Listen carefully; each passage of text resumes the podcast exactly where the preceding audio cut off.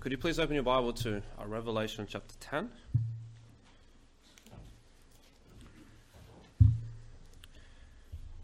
And I will open in a word of prayer.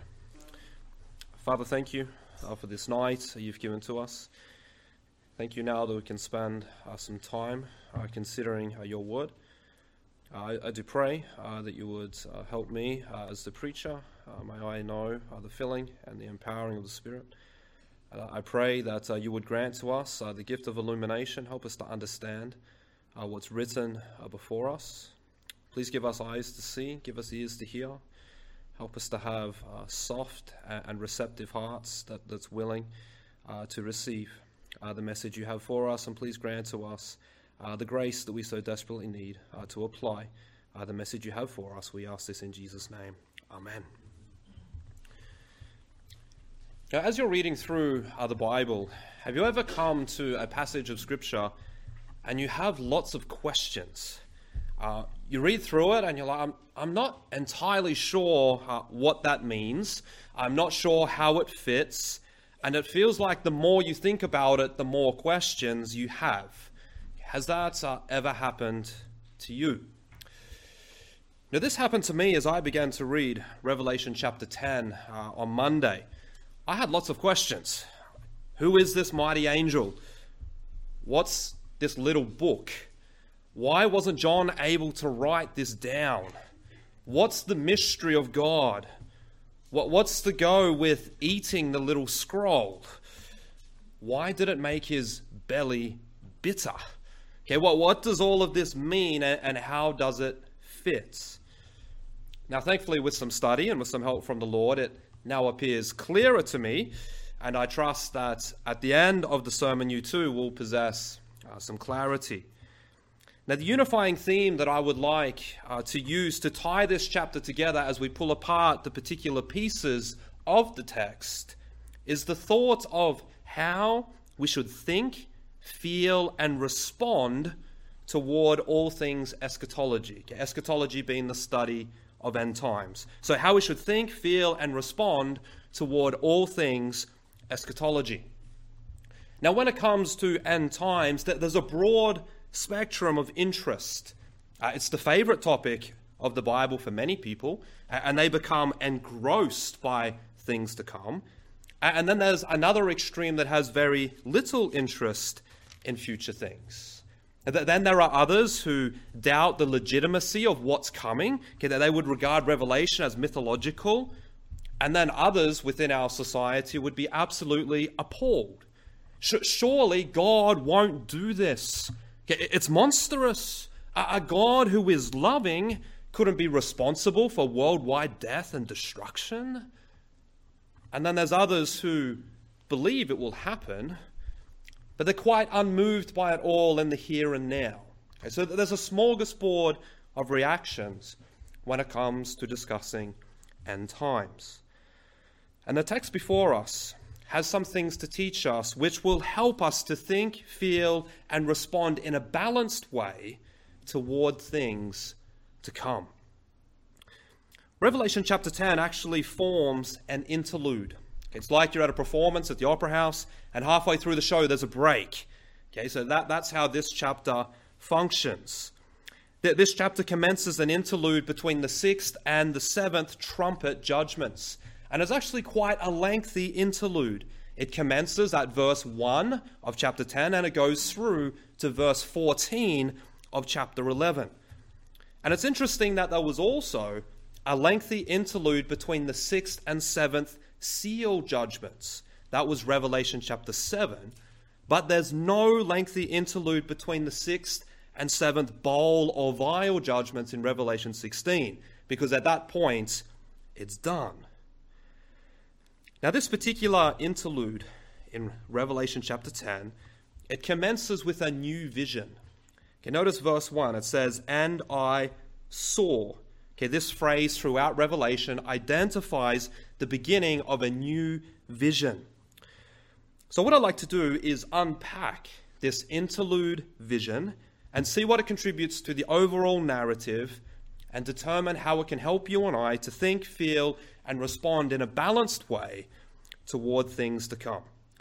This vision breaks up into three parts. Okay, the, the angel's appearance, verses 1 to 4, the angel's affirmation, verses 5 to 7, and the apostle's assignment, verses 8 to 11.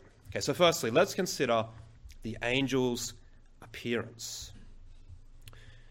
you know, imagine what it must have been like for John to experience these astonishing visions. Okay, try and put yourself in his shoes.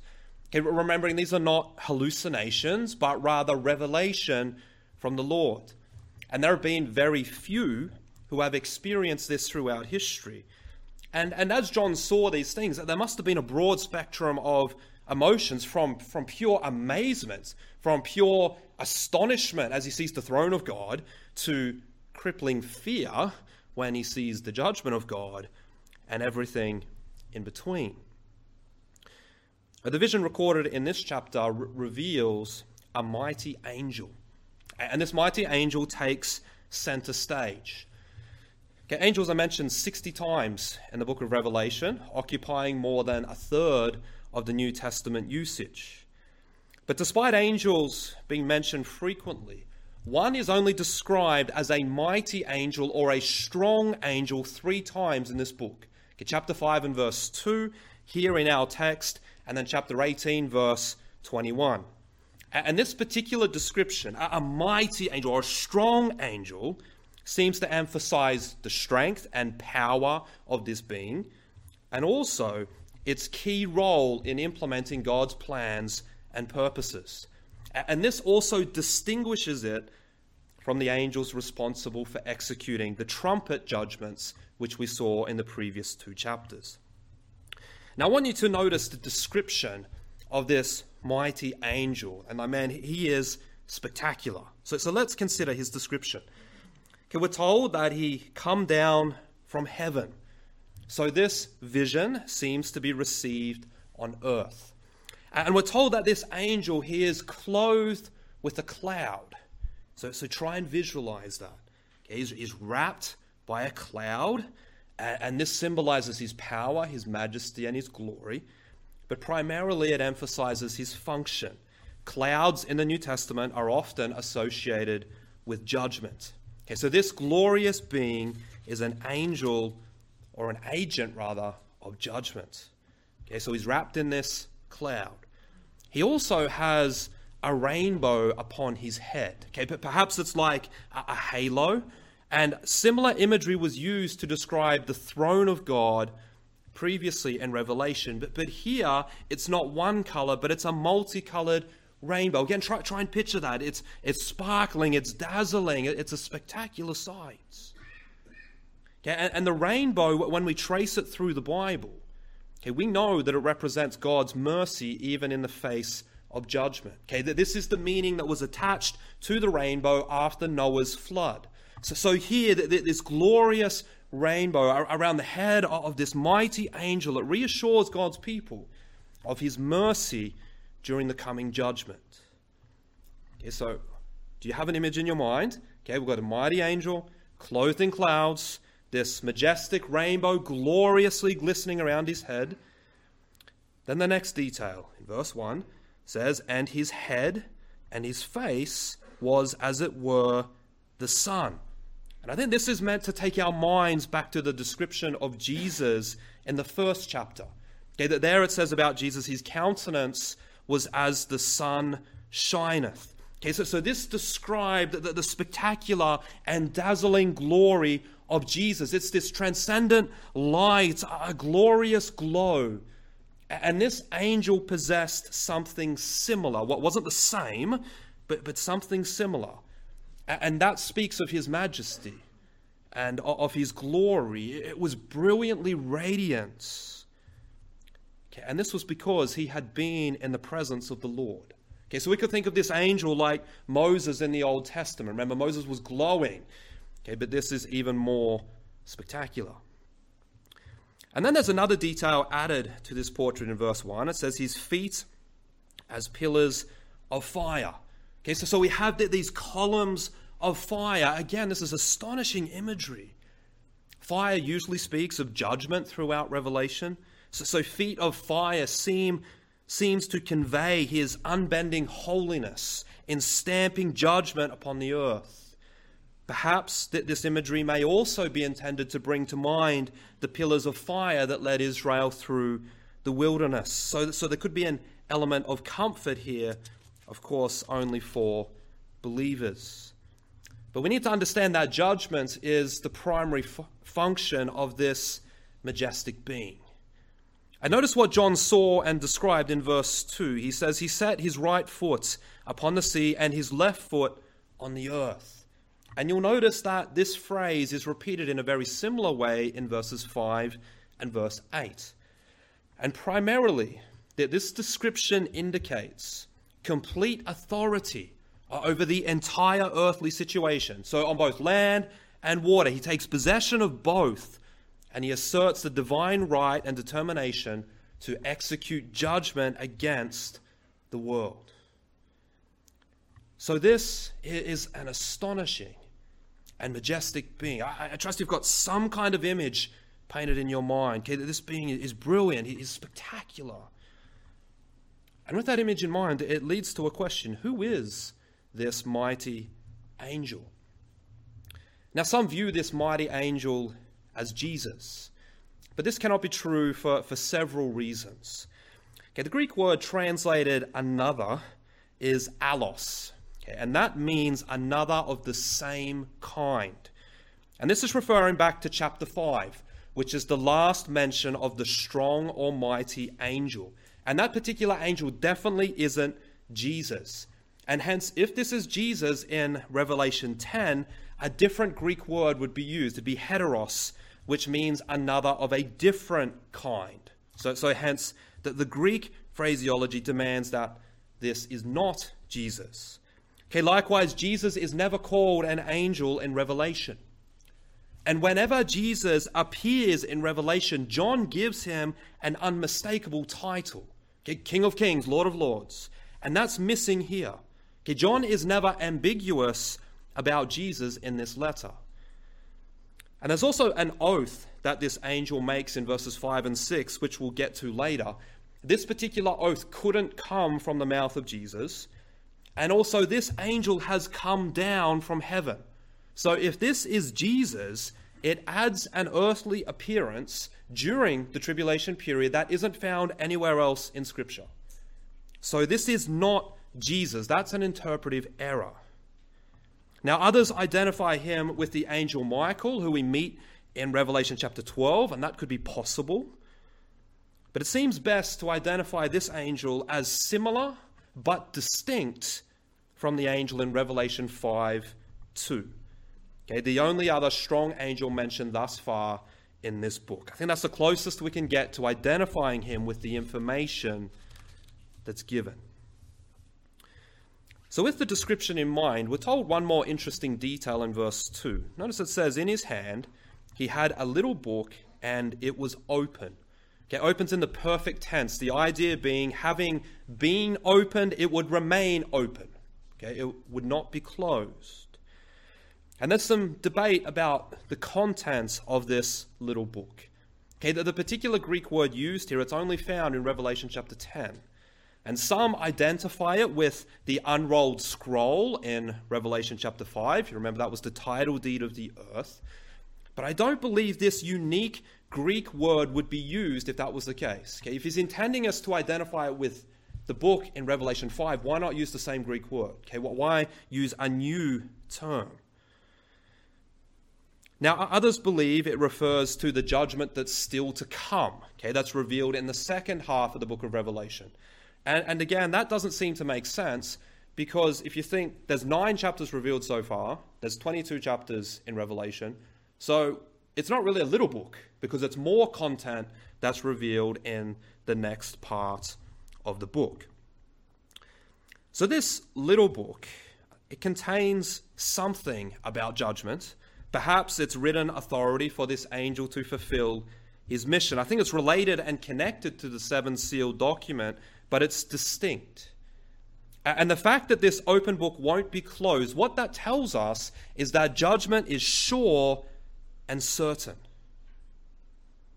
Now, it seems that the content of this little book was pronounced by this mighty angel. Okay, John in verse 3, he describes the cry. He refers to it as a loud voice, mighty, powerful. It's an intense cry. He spoke with authority. And it's described like a lion when he roars.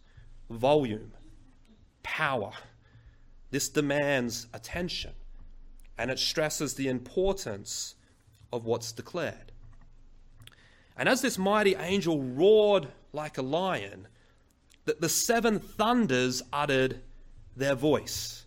Okay, seven is symbolic of perfection, thunders symbolic of judgment. Some speculate that this is the voice of God that could be true.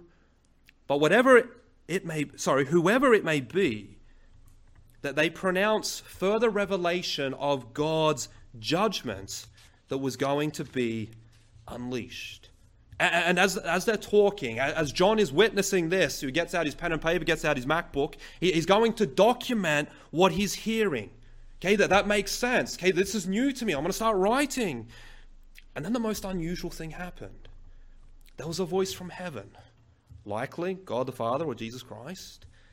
And they told John that he was not to write down what the seven thunders spoke, it was not to be revealed to others.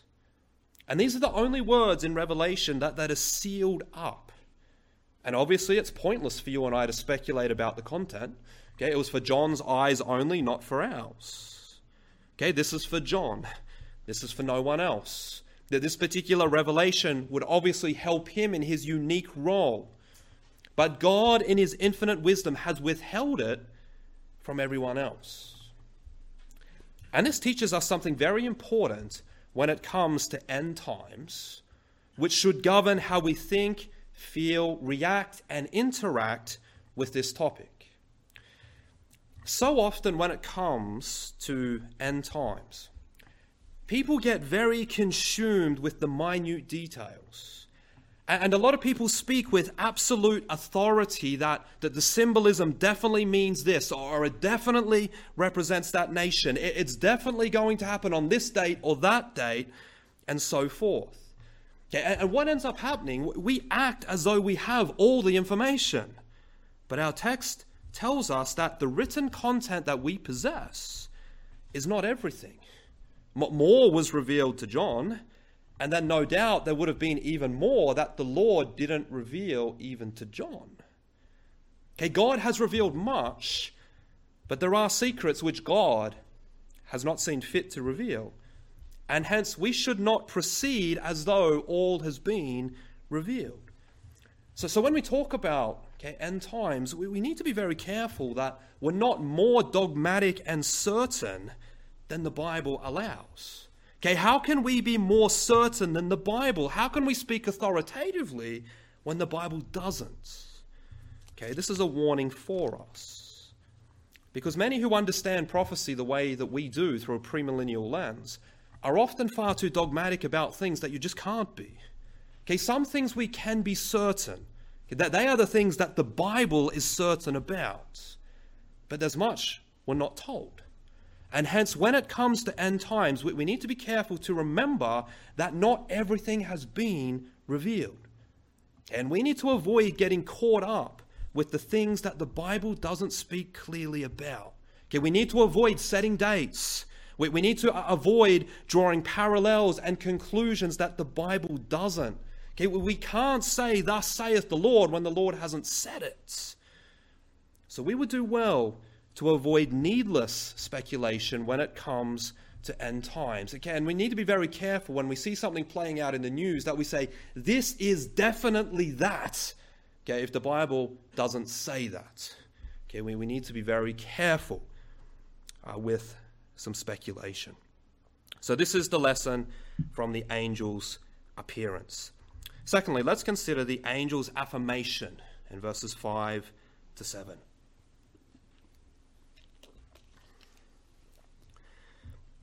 Okay, throughout the Bible, oaths would often be made to show one's seriousness or to verify the veracity of their claim. And often an oath would be made in God's name. And here, this mighty angel makes a solemn oath. In verse 5, he's again referred to as the angel which I saw stand upon the sea and upon the earth. So this confirms to us that it's the same angel just described. And in this particular part of the vision, the angel lifts up his hands toward heaven and makes an oath. And what he's doing here, he, he is appealing to one higher than himself. And this is why this angel can't be Jesus, in my opinion. Okay? He appeals to God. And I want you to notice the description in verse 6. Okay, he swears by, or he makes an oath by, him that liveth for ever and ever. Okay, so what does this teach us about God? Well, God is alive, God is eternal. He has always existed, He does exist, and He will continue to exist. He has no beginning, He has no end. He is self existent. He doesn't depend on anyone else or anything else for His existence. Okay, He is also the creator. It's interesting, this mighty angel held to the creationist position. God made the heavens the earth, the seas, and everything that's within. Okay, that phrase is repeated a number of times in verse 6. Okay, everything owes its existence to God. And since He's the Creator, He is the ultimate authority. Okay, that, that there's no one greater, that, that there is no one more supreme who this angel could appeal to in order to verify what he was about to say was the truth and that it would come to pass. Now, having made this oath in God's name, surely John must have been sitting on the edge of his chair. Okay, try and picture. Here's this angel. He's got his arms lifted up to heaven. He makes this theologically rich declaration that forms the basis of this oath. And surely John is waiting in anticipation, wondering what is going to be included in this oath. What, what's the content? Well, this is revealed in the final phrase of verse 6 and into verse 7 it says that there should be time no longer, but in the days of the voice of the seventh angel, when he shall begin to sound, the mystery of God should be finished, as he hath declared to his servants, the prophets. So this mighty angel declares through this solemn oath that the judgment will not stop. God is not going to change his mind halfway through. It's all set in motion and the end is fastly approaching. There's no turning back. It's not like the Lord's going to unleash the, the seal judgments and then the trumpet judgments and go, no, I, th- I think that's enough. I've, cha- I've, changed my mind. Not at all. And the mention of time here doesn't mean that time itself will cease, but rather time had run out. Okay, that, that there would be no further delay. The end is now at hand. And this particular declaration that there should be time no longer it actually seems to be an answer to the question posed by the martyrs back in Revelation 6:10. Not sure if you remember that, but they asked the question, "How long, O Lord?" Okay, and this is an affirmation that the Lord hasn't forgotten. He will punish wickedness. His judgment will be completed. And verse 7 gives us more information. Okay, the angel declares that the seventh trumpet and this will unleash the seven bowl or vial judgments. It's about to be unleashed. Okay, the, the time of God's patience has ended. His final acts of judgment, which culminates in the return of the King of Kings, it's about to be unleashed, and nothing can thwart it. And the mighty angel, he swears on God's name, this will happen. Nothing is more certain. And the angel says in verse 7 that the mystery of God should be finished as he hath declared to his servants, the prophets. Now, the question is, what, what is the mystery? Okay, what is this talking about? Okay, when we read of mysteries in the Bible, it's something no one could know unless it was revealed to them. Okay, so mystery is something that God hadn't revealed in detail in the past, but he has now made it known. Okay, throughout the New Testament, we read of the mystery of the incarnation, the mystery of the church, the mystery of Christ in the believer. And here we have another mystery. Okay, the mystery of God in Revelation 10 refers to hidden truth concerning God's future program that's about to be divinely revealed to John. Okay, so, so it's all the details unfolded in the coming chapters. It's God ushering in his kingdom on earth. Okay, this is the culmination. First, the millennial kingdom, and ultimately the eternal kingdom. Okay, so, so this mystery is the culmination of, of, of all of God's plans. Okay, the, the, the, judgment that's still to come, then the millennial kingdom, and then the eternal kingdom. And, and God's whole plan, they are certain, they are sure it will be done, it will be finished. And again, imagine how comforting this will be for those believers enduring the tribulation. Okay, remember, during the tribulation, many will be saved. It will be a horrible time. They'll have the book of Revelation. Okay, they'll be able to read this. And what a great comfort for them. But, but for those who don't know Jesus Christ as Savior, those hardened in their unbelief, both then and now, what a terrifying truth. God's judgment won't stop. He, he won't change his mind. It will be completed. It's not as though you know you'll be in hell for a couple of years and God will say, "Well, hey, I might change my mind and bring them to heaven anyway." Okay, that's the announcement from this angel. Everything in the book of Revelation is certain. And this is to govern how we think, feel, and respond toward the end times. They are certain, they are set in stone. And this is both good news and bad news. It's good news because it means, firstly, that God will right all wrongs, God will deal with sin.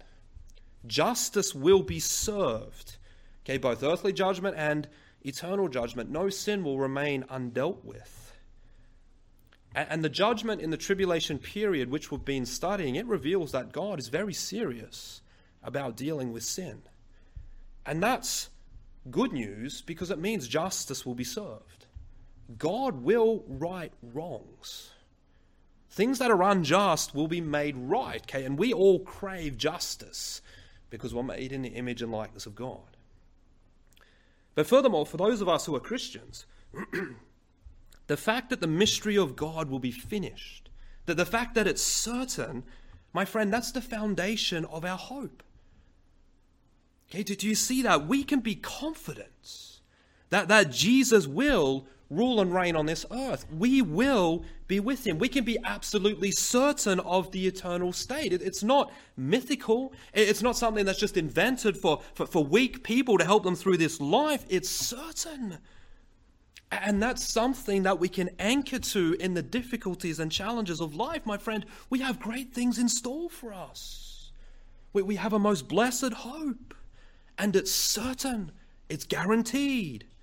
And I trust that encourages you. I trust that uplifts you. Okay, that, that should be one effect of eschatology on us. But it's vital that you understand that if you're not a Christian, so if you've never acknowledged that you're a sinner and that you've sinned against God, you've offended Him, you've rebelled, if that's never been acknowledged and if you have never placed your faith or your absolute confidence in Jesus Christ, believing that He is God and that He died, was buried, and rose again for your sin, and that He's the only way to be saved, then understand judgment is coming your way. You can dismiss it, you can ignore it all that you want, but that doesn't change the fact that it's going to happen. You know, I can dismiss and deny the reality of anything. I can say, well, hey, gravity's not true, but just because I say that doesn't mean it's true.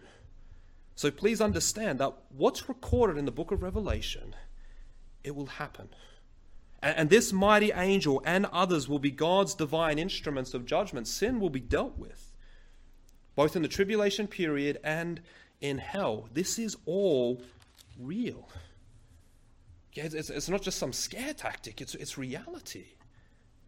And, and hence, I implore you, I, I plead with you, come to Christ. Because on the cross, he was judged, he, he was punished in our place. And, and if we embrace him as our Savior, we will be spared from the judgment to come. My friend, this is the only way. The angelic announcement makes it very clear that these things will unfold, God will judge sin. The question is will you be judged, or will Jesus be judged in your place? That's the question you're faced with from this angelic announcement. And thirdly, we're going to consider the apostles' assignment in verses 8 to 11. Yeah, the apostles' assignment. So, having met this astonishing angel and hearing this amazing announcement, we, we almost expect for the chapter to, to come to a close. Seems like to, to make sense to conclude with a declaration that the ministry of God should be finished. But, but just when we think the chapter is closed, there's a voice from heaven, verse 8, and this is likely God speaking. And he gives John an unexpected instruction. He was to go and take this little book from the hands of the mighty angel. Now, think about that. That's a bit of a terrifying instruction. Go to this mighty angel and take the book from him. And we, we know it's the same angel because, again, in verse 8, he's identified as the one which standeth upon the sea and upon the earth. Okay, but this is commanded by the Lord, and credit to John, he obeyed, and he confronted this mighty angel, surely slightly frightened. And verse 9, he asks for the little book. And the mighty angel obliges, and, and then things get a, a little strange. Okay, that there was a message for John from this mighty angel. Okay, that the mighty angel tells John that he's to take this open book and he's to eat it. Now, that's a little unexpected. I don't think John would have been anticipating this, but he's not the first person in the Bible to do this if he follows this instruction. Both Ezekiel and Jeremiah had done this previously. But what's, but what's the go with the eating of the book? It's not something that we come across often. How are we to understand it? Okay, well, eating the book suggests feeding on God's word. Okay, it's receiving God's word into the innermost part. It, it symbolizes absorbing and assimilating God's word. Okay, one writer said this the Greek word is a Hebrew idiom for receiving knowledge, similar to the English use of digest for considering and meditating on what has been learned. So John needed to consume the contents. Okay, he needed to take them into his innermost being, which would then enable him to proclaim them with confidence and conviction. But what's even more strange is that this mighty angel adds a very intriguing detail. He says that the contents of the book, when consumed, it will be sweet as honey when it's first tasted. So, so it's something sweet, it's something amazing, melts in your mouth, but once you eat it, your belly will be bitter. Okay, this was the experience of the angel. Now, what would John experience? Okay, this is recorded in verse 10. Okay, he takes the little book out of the angel's hand, he ate it, and sure enough, just like the angel had experienced, it was initially sweet as honey, but it made John's belly bitter. Okay, so, so, so what are we to make of this point? Well, one writer offers this explanation. He said, John found it sweet because, like all believers, he wanted the Lord to act in judgment, to take back the earth that is rightfully his, and be exalted, honored, and glorified as he deserved. But the realization of the terrible doom awaiting unbelievers turned that initial sweet taste into bitterness. And I think that's a great explanation. And again, try and imagine that you're John at this time. You have this sweet taste in your mouth, and then there's bitterness in your belly. No doubt it would be quite a puzzling experience. And then at this time, John receives a commission. And this is not the first commission. You'll notice it says, Thou must prophesy again. So we could call this a, a recommission. And he's given an assignment that he must reveal these future things to everyone. That, that was the mission. Notice the language in verse 12. Many people, nations, tongues, and kings. This is all inclusive. Everyone needs to know. Okay, this is the assignment entrusted to him, and he fulfilled it because we have it written down in front of us. We, we have the book of Revelation. And no doubt if John had any opportunities, he would have shared it verbally with others as well. And this leads us into the final way that we should act and react when it comes to end times. Okay, well, we should experience both sweetness and bitterness. Okay, as we think about what's coming, as we think about the, the, the, earthly kingdom, the, the heavenly kingdom, as we think about the rapture, as we think about being with Jesus forever, man, that's sweet to the tongue. That there's nothing sweeter. That should thrill us. That should excite us. So, so we have this sweetness. But there's also a bitterness. We, we ought to be saddened. We, we ought to be moved we ought to be touched by the reality that many people are going to be judged. So many people are going to perish. And my friend, that should stir us. As Christians, that should make us feel uncomfortable. Okay, when we study and discuss end times, it should make us feel a little bit uncomfortable. Okay, it, should spur us on to share the gospel because so many people around us are going to face the tribulation if the Lord returns, or, or worse. Okay, and my friend, how can that not stir us up? Okay, we, we shouldn't be completely comfortable and content when we think about things to come. Okay, if we think about the tribulation period and we're completely unmoved, so, something's up there. Okay, and here's the thing John had this sweetness and this bitterness. And the task entrusted to him was to share it with everybody. And you and I, we, have a, very similar mission. Okay, we, haven't and we won't receive visions and revelation from God. Okay, you're not going to go home tonight and see some mighty angel. But we have been entrusted with the Great Commission. And it's our job to share the gospel with everybody. And my friend, for us to do this, we, we need to eat the gospel. Okay, we need to consume it, we need to internalize it, and we need to share it. And again, it is both good and bad news. We should taste the sweetness of the gospel, but also the bitterness of the gospel because we know what happens if people reject it. Okay, so understand that, that there is this tension between sweetness and bitterness. But together, they ought to motivate us to be faithful and share in sharing the gospel. My friend, this is our task. And this ought to be our response and our reaction to all things end times. Okay, if eschatology doesn't provoke us to evangelism, we've got it wrong. And may the Lord help us this week to taste both the sweetness and the bitterness of things to come and the gospel. And may that motivate us to share the good news of Jesus Christ with those around us. Amen. Let's pray.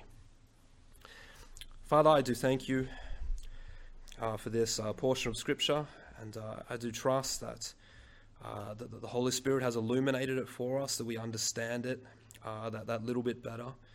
And uh, I do pray now that you would help us to be diligent in, in meditating on your word as we depart. And please help us to, to apply it. Help us to think, feel, act, and react correctly when it comes Uh, to end times. And uh, please help us to, to feel both the, the sweetness uh, and, and, the bitterness. And may this be motivating us uh, to, to, to, share the gospel with all those around us. Help us with this, we pray. In Jesus' name, amen.